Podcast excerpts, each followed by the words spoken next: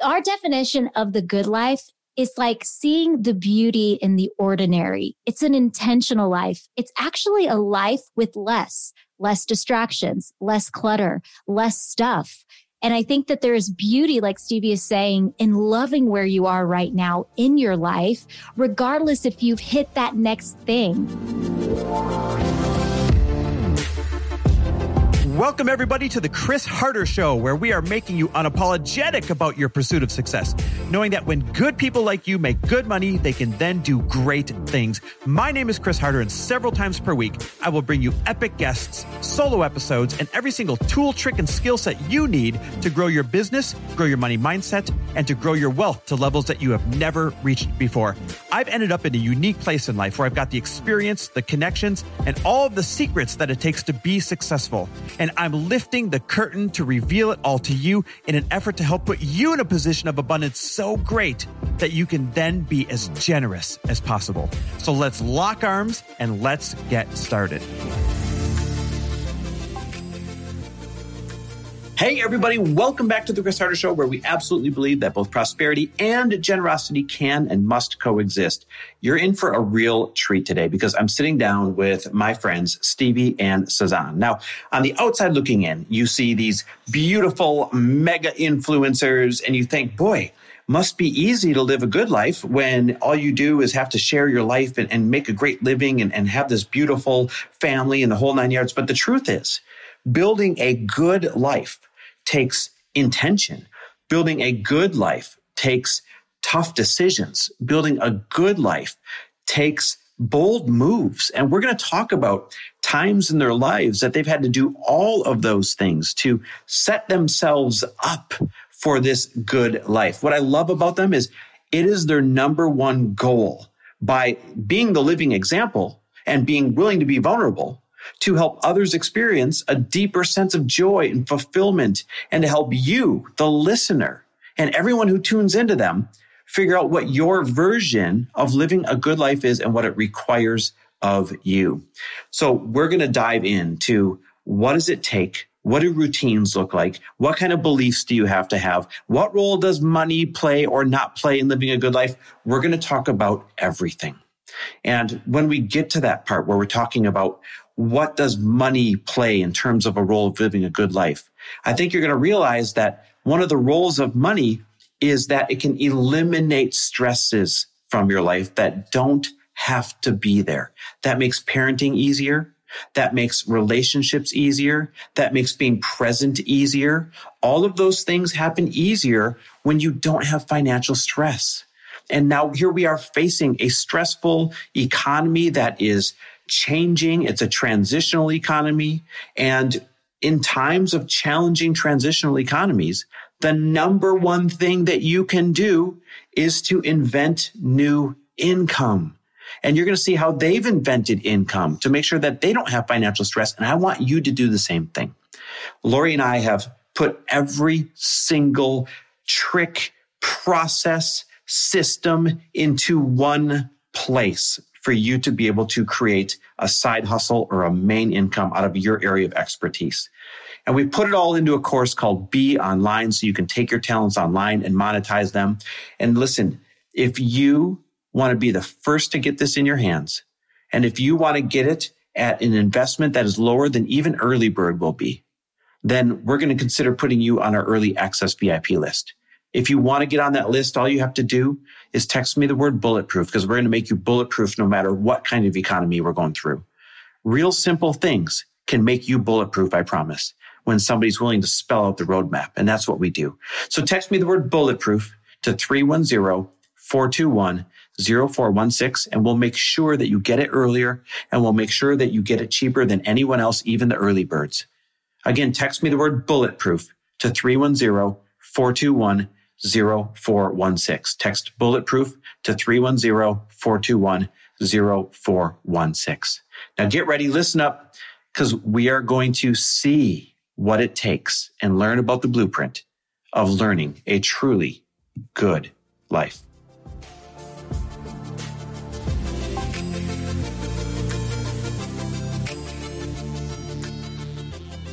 All right, Sazan, Stevie, welcome to the show. How are you guys? Hey, Chris. We're doing pretty darn good here, Chris. Uh, I don't know about you. Are you in Cali, Arizona right now? Where are you at? I am in California, in Newport Beach at the moment, enjoying a little bit better weather than what you guys have, I think. Oh God. See, that's that's the only thing, man. I keep checking the temps. We got 98, 99, 97, and 98 coming up. And uh, It's hot I'm and not, humid. I'm not excited about, but hey, it's a good life, man. Life Yeah. is good. There's a lot of other good things. So if the heat is the biggest problem of mine, then we're, I think we're cruising. It's a hot, good Yeah. life over here. oh, it's hot. Yeah, hot. you are you are blessed if that's the biggest challenge that you guys have in front of us right Oh, now. my God. I actually wanted to start with that exact concept. And this is what I love about following you guys is this concept of building a good life. Listen, this is why we go to work. This is why we start businesses. This is why we choose to live in certain areas. This is why we have kids. This is why anyone does anything is in pursuit of a so-called good life. And you guys have built this incredible brand around showing others how to build and live their version of a good life. And a lot of it is through you guys walking the walk yourselves and just being gracious enough to share that. And we're going to talk a lot about what that journey is like. So I wanted to start by asking each of you individually. You can't cheat. You can't look at each other. You just have to wing it. What is your individual definition of a good life? My dear, would you like to go first? Or would you, you know what, like me to steal all the thunder and then leave you with nothing to say? Yeah, okay, fine. Let's go with that. Go ahead, babe. We're very competitive, Chris, because we, are. work together. We're married, you know, We're yada, both yada. type three Enneagrams, you know. Oh my God, me No. too. Me too. yes. I already knew that. I just knew that you guys were going to nerd out, and I'm a two three, so I'm I'm kind of I'm half in the He's club. he's on the cusp. Yeah. It's the, the good life to me, and, and I've shared this with you before. You know, when Susanna and I moved out to to LA to pursue our dreams, we thought the good life was making it. We mm-hmm. thought it the good life was we have these goals, dreams, and ambitions, and if we don't get there, then that's not the good life, right? So things changed. We didn't make it on TV and the movies like we thought. But then we were presented this other opportunity, social media. Instagram at the time was taking off. And so we both jumped in really hard. Sazan jumped in first and then I started working with her. And Instagram brought us financial freedom that we never thought we'd ever see. It brought us a notoriety. It took us to big parties with huge celebrities, took us around the world to many different places. And all the while, there was this void. There was something that was unfulfilled. And it was always like, I'll have the good life when we make X amount of dollars. I'll have the good life when we hit a million followers. Mm-hmm. I'll have the good life when we have a nice house in LA. We did all of those things.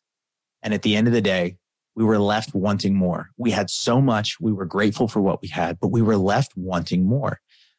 So right before the pandemic hit, we moved back to Texas. And when we were here in Texas, we were here for an unexpected amount of time. We thought we were going to move back to California. We didn't move back to California.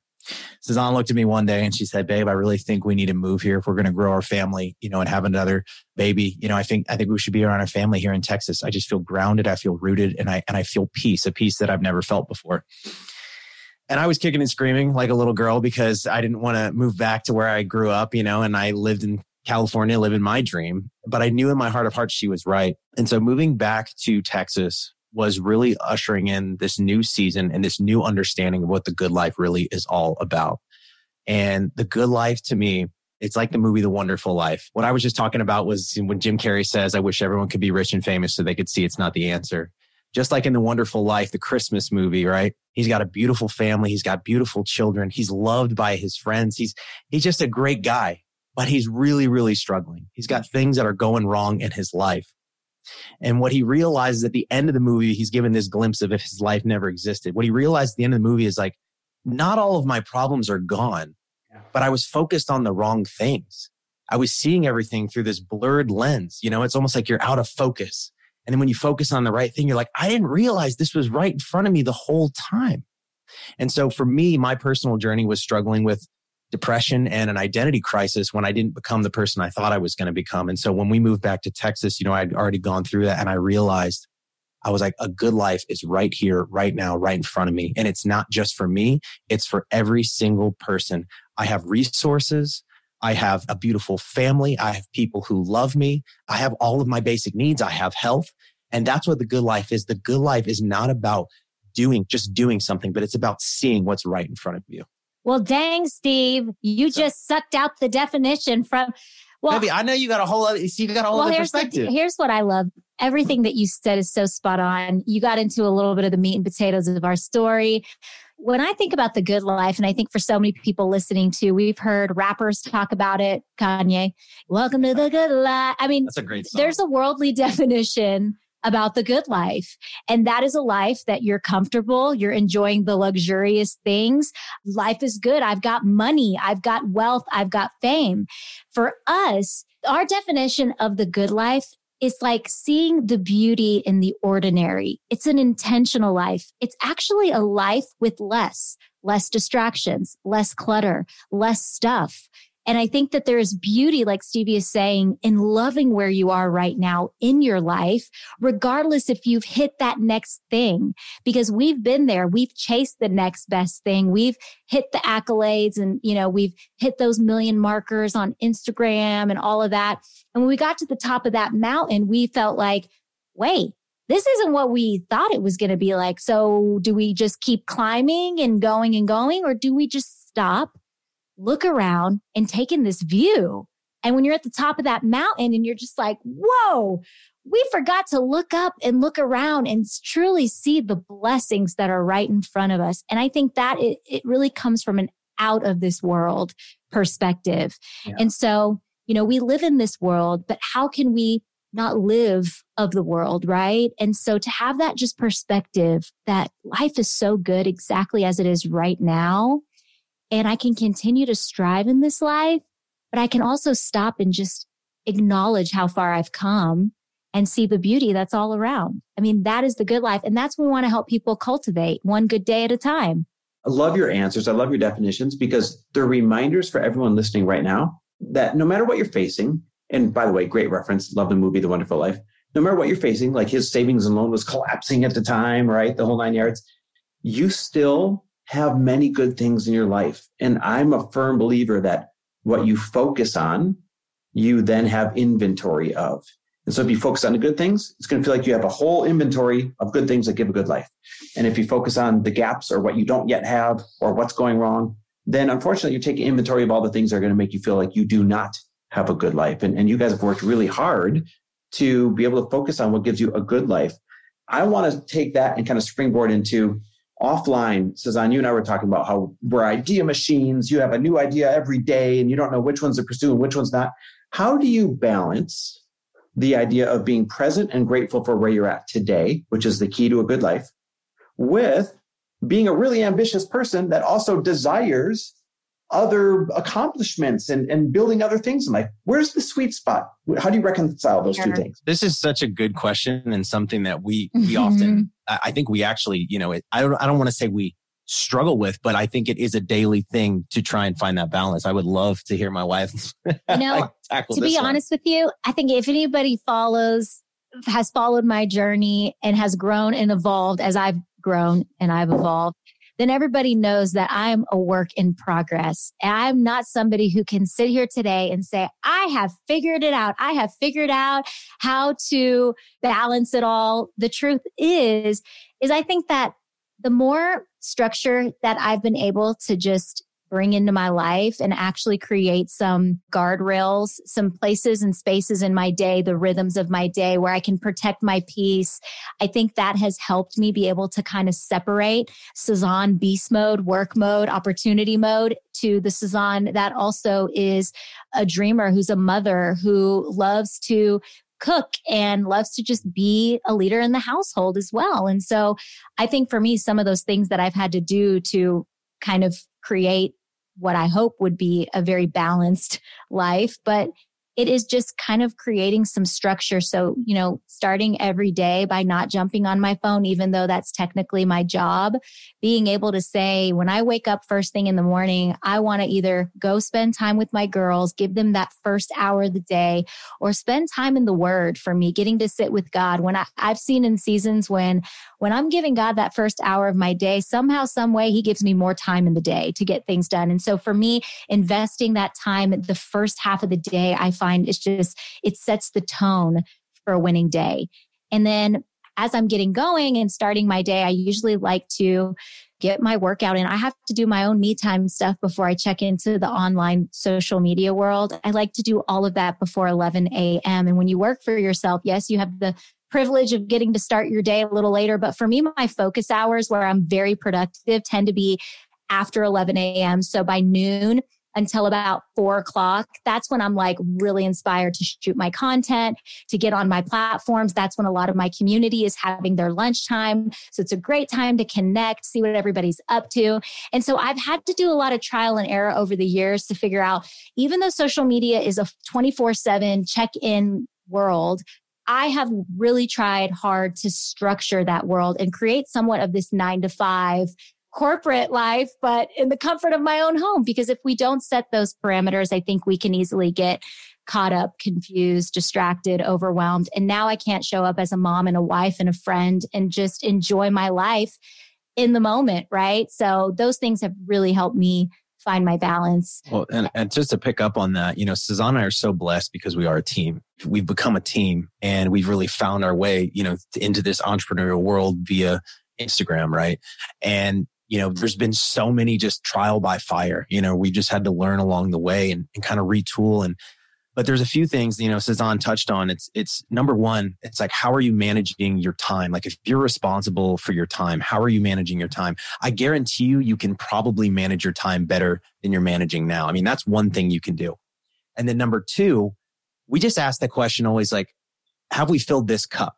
You know what I mean? Have we filled this cup? We have these, we call it tanks or cups. It's like, mm. where's your love tank? You know, how's your love tank, your relationship with the kids? You know what I mean? And with business. And so what we're constantly trying to do is evaluate all of those things, the things that are most important, you know, and our relationships are at the top, but then our aspirations are right there underneath them. You know what I mean? But relationship is always first. And so you know, if Sazan and I aren't good, we're like the trunk of the tree, right? If we're not good, then the branches, which are our children, they're not going to be that healthy and it's not going to yield a lot of fruit. And so, first and foremost, mom and dad, like we got to remain a team no matter what goes on at the end of the day, whether it's in business or in personal life, we continue to choose each other and to say, we're going to work together. That's a non negotiable. That's our foundation. When it feels like the building is crumbling and everything is going wrong, yeah. and we're so mad and we're so confused and we couldn't have a more different opinion, we get to that base floor and we say, well, we're together on this. Our foundation is that we will continue to choose each other and work together. And so we're always able to stay there. And so, you know, that's kind of how we evaluate our day. And then, you know, the third thing is that we, we allow ourselves to be comfortable in chaos. Mm-hmm. Because when you work for yourself, you got big dreams and ambitions. A lot of things can go wrong. You can go through different seasons. Like right now, we've been renovating our home for six months. It's just absolutely like our Noise. closet stuff, our master closet, our master bathroom and, and laundry room have all been ripped up.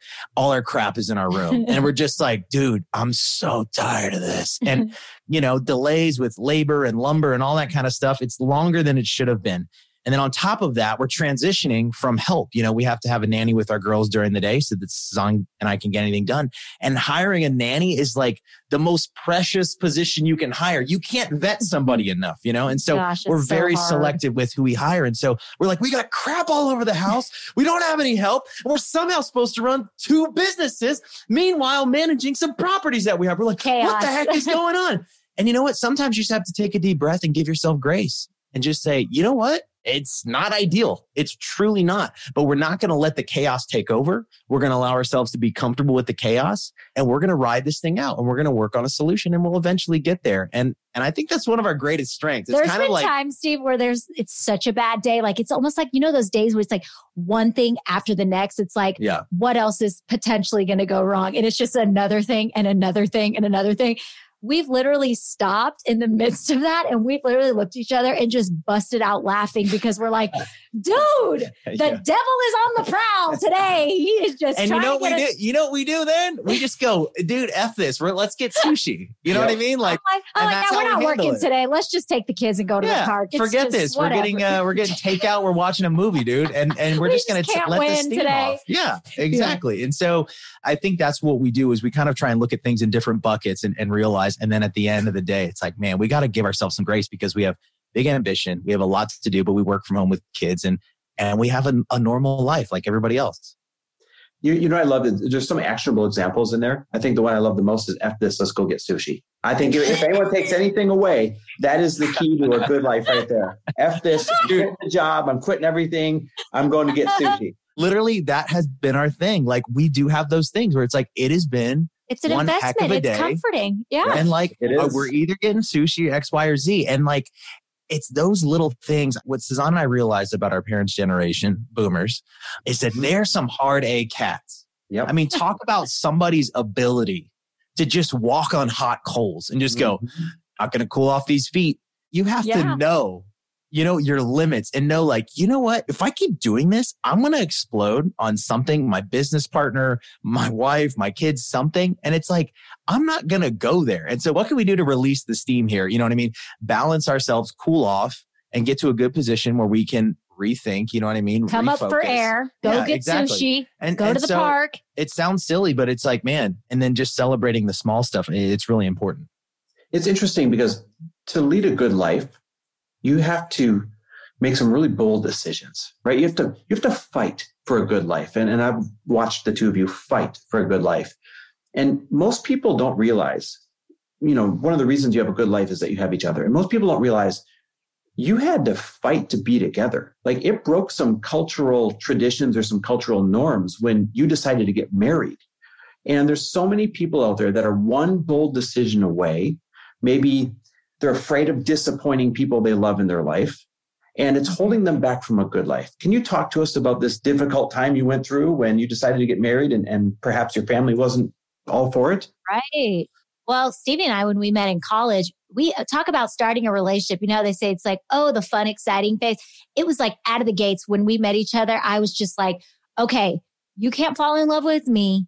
I can't fall in love with you. This just is not actually going to work logistically. I would be disowned if I married somebody outside of my Kurdish culture. So just know that like you're cute and you're sweet and I'm cute and I'm sweet, but like let's just we are we're not getting married, okay? So it was like all this baggage out of the gates. Remember that? And we remember it was so hot and just all the flames in the beginning. And then as we started dating, obviously I was going to fall in love with him. I mean, look at these pearly blue eyes and beautiful freckles. I thought it was my pasty white skin and your freckles. pasty white Oh. skin. but I mean, obviously, God had different plans. We fell in love, and it was just like, whoa, obstacle after obstacle after that. It's like, how are we going to get through this? We know that we have to be together. How are we going to do it? Yeah. It felt like this huge beast, and I didn't know how. I played it out in my head a million times. And I said, I can't tell my parents. We were in this secret relationship. And Stevie, I remember you being the most patient person during this process because you were actually witnessing just the reality that cultural barriers and things like that, it was, you were living in it with me. And I just remembered at that time, it was one of the hardest things we ever had to go through. But when I look back now, I can truly say, like, you know, when you do the hard things now, life does get sweeter. And in a sense, it gets easier. And that was the really hard part for us was at the beginning of our relationship. And now we look back and when we're going through Yeah. a fight or a hard season, we always go back to that hard, difficult time. And we say, if we got through that, we can get through anything. And so in a way, there was beauty in that brokenness that we were going through at that time. And I always look back at that and that's always my reminder, right? And my family, obviously, they came around, thank God. And, but it was a really hard, hard season as like a 21 year old girl trying to figure out what my life was going to look like and imagining a life without my family in it. That Yeah. seemed like impossible. I can't allow that to happen. But then imagining a life without Stevie in it also felt really unnatural. And so I was just stuck right there in the middle. And it was just really hard. We had to ultimately rip the band aid Mhm. and we had to let God take over the, the ship, you know, and he had to steer our path after that because I did not know what the other side was going to look like. So it's just crazy how sometimes, you know, when you're faced with adversity, you sometimes see it as like this thing that you try to avoid or you try to go around. But I look back now and I was like, I got to face this thing head on and I have to find a way to conquer it and to break through it. And I think that we can all say that hard and good can coexist. Yes. It's and you know joy and grief can also coexist the good life isn't a life that's just like hey my life is great it's peaches it's butterflies it also is challenging you face really hard things for many of us on the daily hmm. and so to be able to see adversity in a new way and as an opportunity where this thing that we're about to go through is going to be hard but wait there is a blessing waiting for us on the other side if we choose to conquer through it in faith yeah, and I, and I think too, like uh, another part of the story that Susanna and I recently we learned about was I was talking to my uncle, and he's our family historian, and he was telling me about the love story of my great grandparents. And so my great grandfather was this kid from Wichita who basically was was on his own at 15 years old, and he he wanted to become a professional boxer, and he did. He became a professional fighter. And my great grandmother was an Armenian refugee who had moved probably about four or five times. You know what I mean? By by the time she was you know 18 years old, fleeing from the uh, Turkish genocide, then moving into Russia and fighting in the white. My great great grandfather fought in the White Russian Army, fleeing, and then they're leaving there because you know the communist revolution is happening. And so, talk about somebody who had been through so much, you know. And then you've got my great grandfather too. They both end up meeting in Shanghai didn't speak the same language. They were actually at, there was almost kind of like a little parade happening that day. And he saw her and she saw him. They didn't speak the same language. But then after the parade was over, they, they met up, you know, and she started immediately teaching him Russian. And so what's incredible about their story is that look at the time in which they lived, right? All the things that they went through, you know, even just the things that I just hit on. Then you have them getting married, her moving to the United States, and him being shipped off to World War II. You know, these people lived through World War One, the Great Depression, World War II, and all along this time they're being separated and, you know, their life is war torn. She takes three of her kids on a Japanese transport two years before the Japanese attacked Pearl Harbor back over to Shanghai to see her family with toddlers. I mean, we're talking about people who are made of steel. Like they lived a really, really hard life. Their life was hard, but all the while they stuck together. They were always together. And so my favorite part of the story is when my uncle said, you know, we hiked with your great grandfather after your great grandmother passed. We're in Nevada. We take this hike and we get to the top of the mountain and he's old and he's wheezing from all the smoke, the smoking he'd done over his years. And he said, I really miss Anna, who was my great grandmother. And that's the best part of the story because when I recently heard this full story, I realized the good life is not, like Sazan said, it's not the peachy life. But the good life is the good fight. It's about finding those things that are worth fighting for and about never letting go. Like I said, at the end of the day, we continue to choose each other. And that is a life that really can produce some wonderful fruit. And you don't have to quantify it and how much money you make, how much notoriety you have, but just look around you, look at the fruit around you. And so when we look at it as a tree, right, it really starts with that nucleus. It's you and your spouse, right? And what can you do together? You can do some really, really wonderful things. And so I'm lucky that I had a wife, you know, who was brave enough to stand up against cultural barriers, which are very, very intense and say, you know what? I'm going to bet on my husband or my future husband, which is me. And I was betting on her and we did it together. And we went through two years of hell where I watched her cry all the time, you know, just missing her family. She's doing everything right. And now today I finally met her dad when our first daughter was eight months old and seeing my kids with her dad and us being one family, it's better now than, than it ever was before. That's, and we, yeah. you know, like, like that hardship that we went through yielded truly a diamond. It was forged in this fire. And so you really find those jewels when you go through those hardships. The gift that you just gave everybody by reminding people that hard and good or difficult and good or challenged and good coexists at the same time is one of the most freeing, empowering perspectives ever because people can then say, sure, my finances may not be very great, but my life is good. Or mm-hmm. my career situation may be in the dumpster, but my life is good. Or my relationship is bad, but my life is good.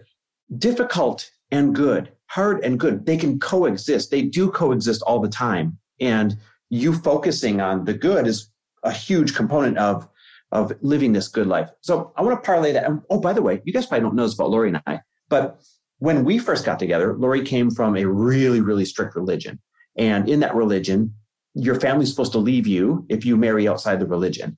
And she kept me a secret as like her boyfriend forever. And I remember the the weird dynamic added to the relationship of me trying to understand, well, I don't want her family to like pick up and leave her. I understand that would hurt, but I also don't like just being the friend over here and that kind of thing as well. And it's it's a tough thing to get through. So if people take anything from those two stories, it's part of living a good life is making the difficult conver- or making the difficult decisions and then eventually breaking the difficult conversations, right? Because it you got to fight for it to turn out in your favor.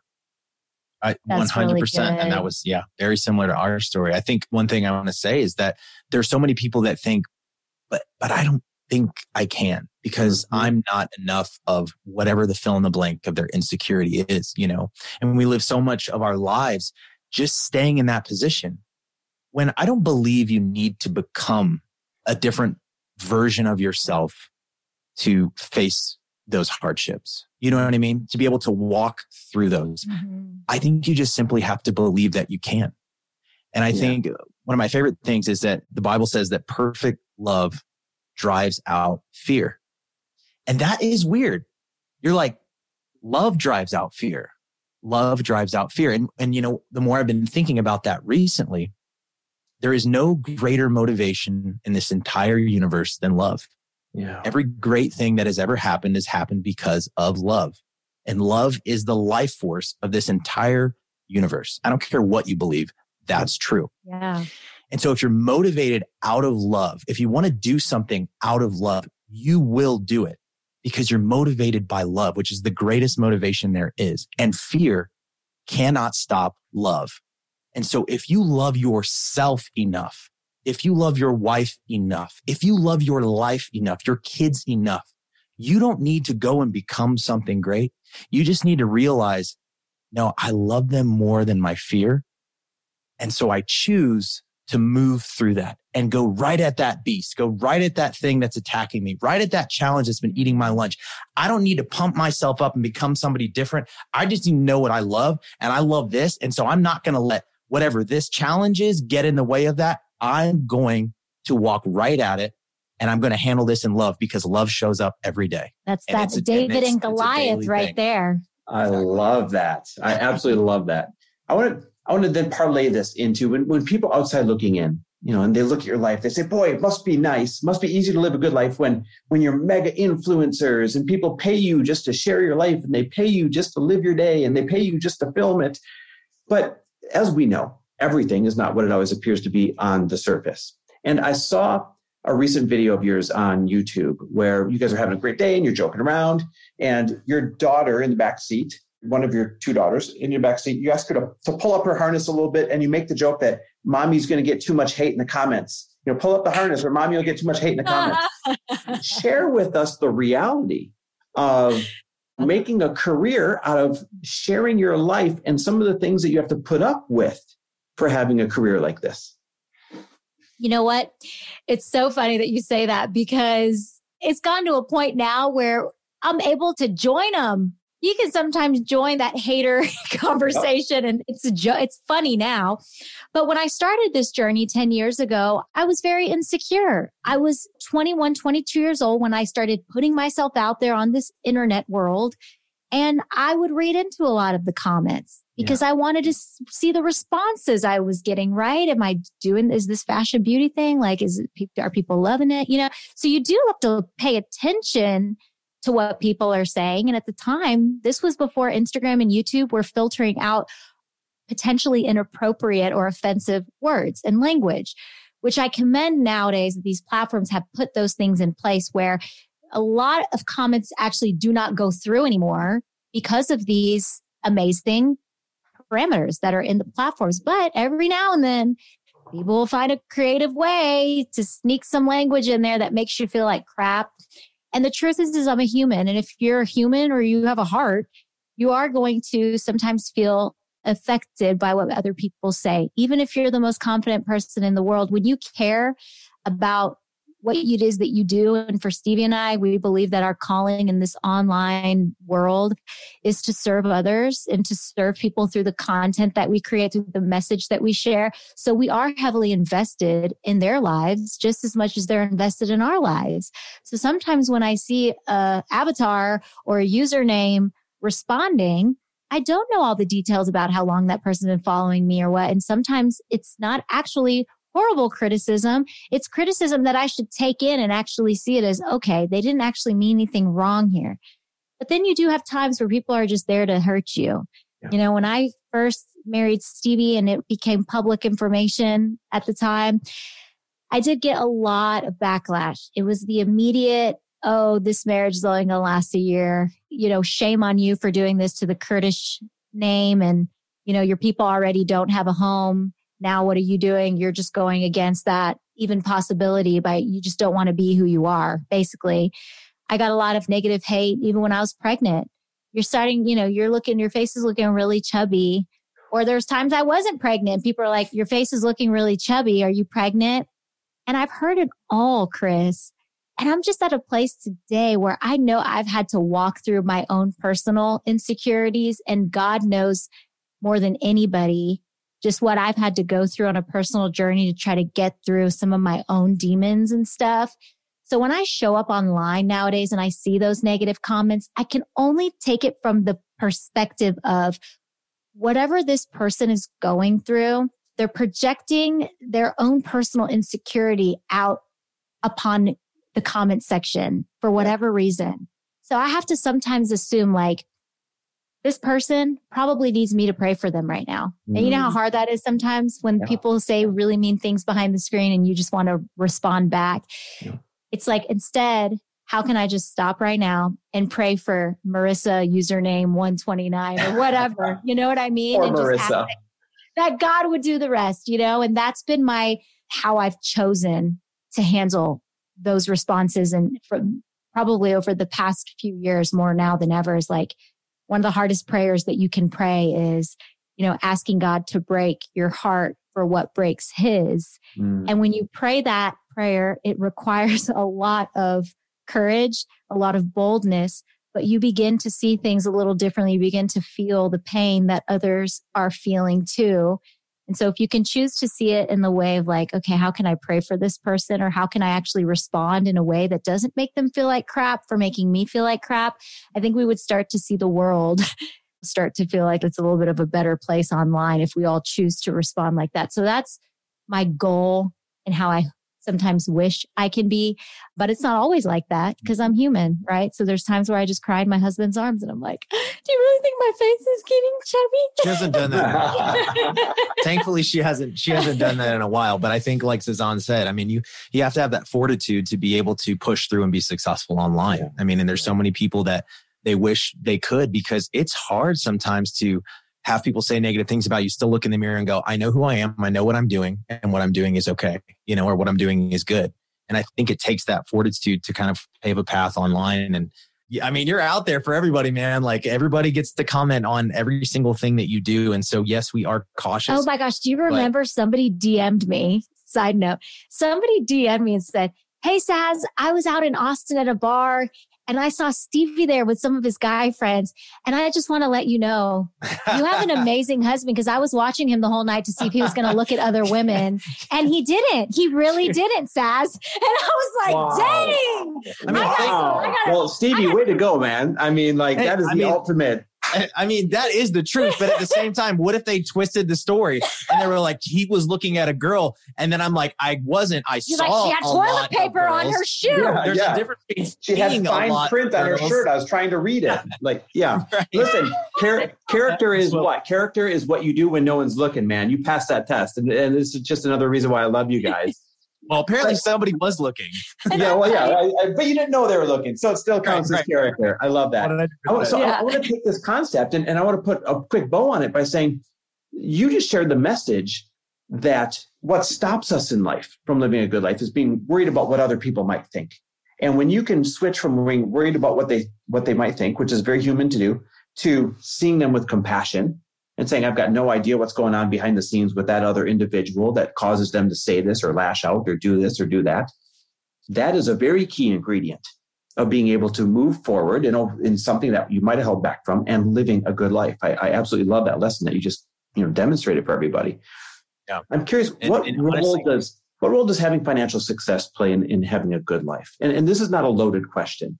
I really think about where's that sweet spot where you're you're not pursuing so much that you've lost your way, but you also have enough where you you don't want for anything either. Ooh, this is a great question and a huge part of our story. I think Sazan and I both came from a, a scarcity. You know, we grew up from a place where there wasn't a lot. You know, Sazan had a their family of four or five in an apartment and my family same thing i mean we had a small house we never had anything extra there was times we were on food stamps you know what i mean like that was our reality you know for us growing up things were never easy and so we saw the impact that had on our family i mean the impact is real i truly hate to see families struggling i hate to see good men and women doing their best and they're not making it i mean that to me is is an actual mm-hmm. tragedy mm-hmm. because you've got somebody who's showing up and doing their best, but things are not working out. And that's how it was for our families. I mean, Sazan's parents were immigrants. You know what I mean? There was not a lot of opportunities for them. And then in my family, I just watched my dad, who was a carpenter, very honest, tons of integrity, quality work, and just it just things were not working out. It was a rough time. And so we feel so fortunate and so blessed to be in an industry where we're paid well for what we do and we're able to live in a nice house and it takes off a ton of burden from our marriage and from our family stresses. And so to say that it doesn't play a big role is, is a complete lie. It plays a huge role because I remember when I moved to LA and I was I couldn't even afford a Chipotle burrito, Chris. I lived in an apartment sharing a room with my friend and we both slept on air mattresses because we didn't have Jack. And I remember I would call my dad and be like, I'm just struggling. Like I just can't get ahead and I'm trying to act in the day and work all night. And I don't know. And my dad said, well, I'm not going to send you any money. And I was like, well, you know, what do I do? He said, your number one responsibility as a man is to be financially independent. Wow. He said, and you need to establish that first. Wow. And, and obviously for your family. And obviously it's up to mom and dad, you know, but the point is, is like, that's a big responsibility to hold for your family and something that really sets you up for the ability to even breathe and sometimes look up and look around and embrace those wonderful things that are around you, like we were talking about, and really see your good life, you know, the way it is. But what's amazing too is that a lot of people have a story where they went through hard time, like our parents too. They went through years of struggle. And then there was this beautiful breakthrough. And it's not that they're wealthy people, but we've seen them when they had financial stress and when they had financial freedom. There's just so much less pressure on them, on their marriage. And so my biggest advice would be to pursue financial freedom. Do your best to get out of debt. And, and Chris, mm-hmm. I mean, you, you know so much yeah. about this, but what are the ways, you know, look for those opportunities to set yourself up and your family up because a relationship and a family that's under that kind of pressure it's a lot. It's a lot to bear. And so I really believe it's a huge piece of that. And to pursue that is doing yourself, your family, your, you know, your marriage a huge service. And I, I too, Chris, have learned that nothing from my own family. I mean, they were refugees. They had to flee the Saddam Hussein regime. I mean, my parents literally had to walk on foot to flee our homeland and came to America for a better opportunity. So I saw firsthand what it looked like to actually struggle, but also understanding the value of a dollar. My parents were like, now that we're here in America, we actually have to work harder than everybody else who's already here to stay here. And so seeing that as a young child growing up, that nothing was going to be handed to you, that you had to work hard for everything. So that always just kind of became part of who I was. And so as I started to chase my own dreams and goals, and obviously the dream of starting a blog was so far fetched at the time when there wasn't even the term influencer, but I felt really motivated by beauty and fashion. And I remember I would, I spent the whole summer of 2011. I spent the entire summer in my bedroom. We're at my mom's house and I'd be pulling almost like all nighters to figure this thing out. How do I code? How do I build my own site? How do I do it? And I was just like trying to figure it out. And it, I felt motivated by my come up story. Yeah. I was like, I want to have a better life, not just for my own life, but I want to be able to bless my parents. I've seen everything they've done for me and how they've sacrificed things for me for my education. They put me through school. And so that motivated me that like I can't go to sleep. I got to work, you know, and I've always had that mentality. And even to this day, we're in a space where I've never just gotten comfortable. I've never been like, okay, I'm on cruise control. I can just chill. And I mean, we've got some really big deals. I've had partnerships in retailers at Walmart. I've had hairlines. I've had a lipstick with Bobbi Brown that sold out. I've gotten to do some really amazing things. But I've always told myself, like, so you just think you're going to like chill out now? No, I want to show my kids what it looks like to have that work ethic. And I want them to also have that. And it all started when we were young because we saw what our parents had to go through and we do know the value of a dollar. And I think Stevie and I, we live a good life, but we don't live a life that's all about splurging. You know what I mean? I think you find your pockets and stuff where you want to like, like we love to eat out and try new restaurants. So we incorporate that into our own personal spending. But I think the reason why we decided to cultivate a good life and not a great life is because good is actually great. And for us, we love the simplicity of living a life that we can work hard for, we can show up for every day. And I don't want to slow down anytime soon. You know, I want to stop and look up and look around and be grateful for what I have. But I always want to continue to pursue the things that God has for us. And then I'll just end that by saying, Today we talk about FOMO on the internet a lot, like fear of missing out. Mm-hmm. My greatest FOMO is the fear of missing out on what God wants for my life and what he has called for my life. And so while I continue to pursue the desires in my heart, right? I just never want to miss out on what it is that God wants me to see in any given day, in any given season. And I think that's, that is the good life. It's like you can't spell good without God and you got to bring him into that. And so we're just so grateful to be 32 years old, to live a life where we're saying we're living our dreams, but to also have a very humble approach, I feel, in terms of how we choose to live and orchestrate that life. I think that is the secret recipe behind living a life that has everyday joy and fulfillment. I would absolutely back and that sushi. up. And sushi and saying, yeah. F it, we're getting sushi. Following what God wants you to pursue and then saying, ah, F it, I'm going to get sushi. Somewhere in there is I've had enough. I've had enough. We're getting sushi, dear. Dude, which sounds really, really good. I right know. Now. We should do that for dinner. it is uh, just a couple minutes to the top of the hour here. So I'll let you choose if you want to make this a long answer or a short answer. I'm fine on time on, on my end, but want to respect yours.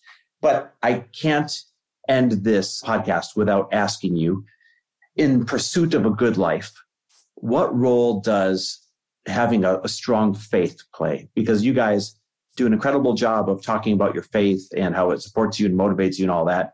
What role has your faith played in, in you living a good life?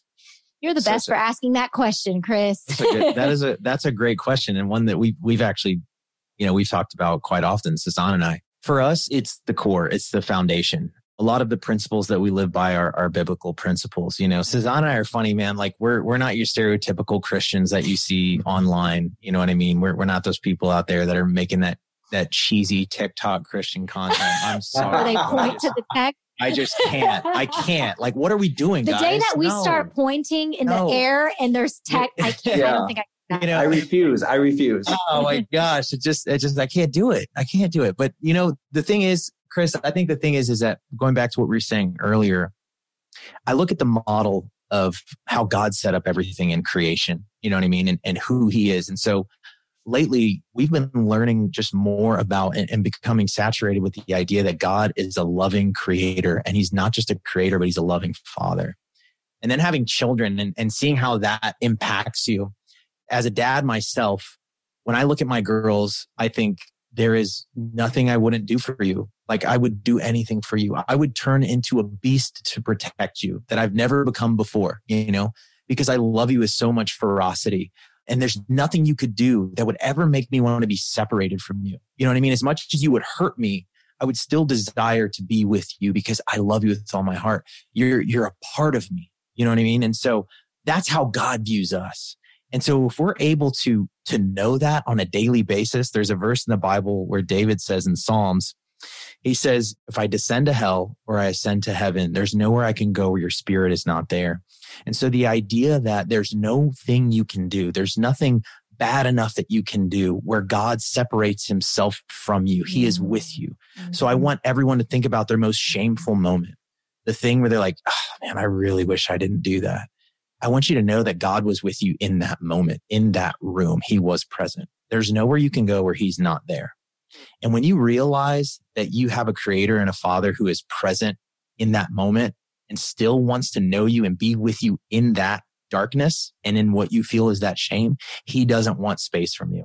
Just like I don't want for my daughter, but but times infinity, times perfection. Yeah. He wants to be with you. Wow. And so knowing that you're loved that way motivates you to love that way. And so a prayer in our house is that God just teach us how to love more.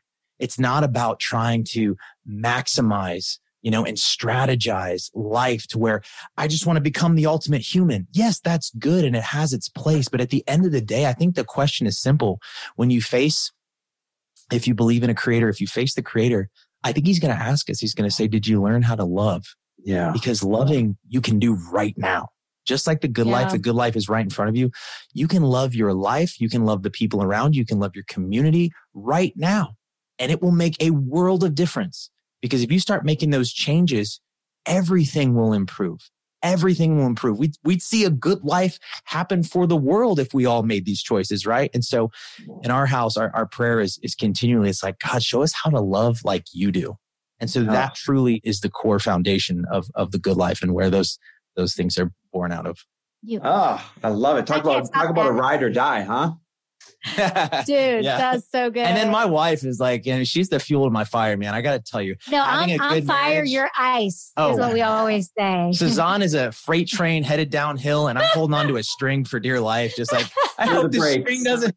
I hope the, the string doesn't break. Yeah, exactly. But there's so many people our age who are just now getting married or saying, "I don't want to be married." You know what I mean? I want to delay that. Man, I'm so glad that my dad said to me. I was working this job. I was saving a bunch of money, and Sazan was just starting to take off in the influencer world. And she said, "Come back and work with me. I, I really there's girls making tons of money." And I said, "Doing what?" She's like, "Instagram, like you know, being a blogger. And I was like, how do you make money doing this? I was and like, I was don't like- know. Let's figure it Yeah. out. She goes, I don't know. Let's figure it out. Just come back and work with me. And so I called my dad and I was like, I'm finally making good money. I'm saving money. I'm going to buy her a ring. And I got three months left on this contract. If I ride this thing out, I'll have even more money and then I can go back. And he was like, if she's planning to tell her family about you and possibly, you know, be disowned, you need to prove to her that like you're going to back her up. And so, you know, when I quit that job to help Sazan, I remember telling my dad, I was like, but you know, like I can do this and she can do that. He said, no, you, you're better. You're stronger together. Stop Mhm. delaying the inevitable. Come together and you'll, you'll be an unstoppable team. And so what I want people to know is like, man, having a marriage where you both choose each other, like, mm-hmm. man, there's nothing you can't do. You know, you can work together. And guess what, homie? It is hard and cuss words will fly some days, but you know what? Sushi It's will good. be had. You Sushi will. is good. Life good. Exactly. Oh my God. I love it. That is incredible. Listen, I want to respect your time. We're going to put a bow on this thing, but you guys, I just want to acknowledge you for walking the walk, not just being an outward image of what might be possible, but not being the real deal. I will attest that you guys are the real deal and, and individuals like yourselves, couples like yourselves, make it possible for other people to have permission and a roadmap and inspiration to truly lead a good life. And I'm so grateful that you've chosen to make that your brand because it doesn't come without work. It doesn't come without challenge. It doesn't come without stress. But as you taught us earlier, good and challenged, good and difficult, good and tough, it absolutely coexists. And you're willing to wade through that for us so that we can be inspired. So I want to acknowledge you for that. I want to thank you for coming on and just know how much I, I'm, I'm grateful for you guys. Thank you, Chris. We love you, Chris. You're the Appreciate it. best. And make sure you guys check out our podcast with Chris too. We're going to have a podcast. But Chris, it's great to talk to you. You inspire us so much as well. And uh, we're always happy to be here with you. I love it. Grateful, guys. Thanks for listening. And if you loved this episode and know of someone else who is as successful as they are generous, please pass them on to me.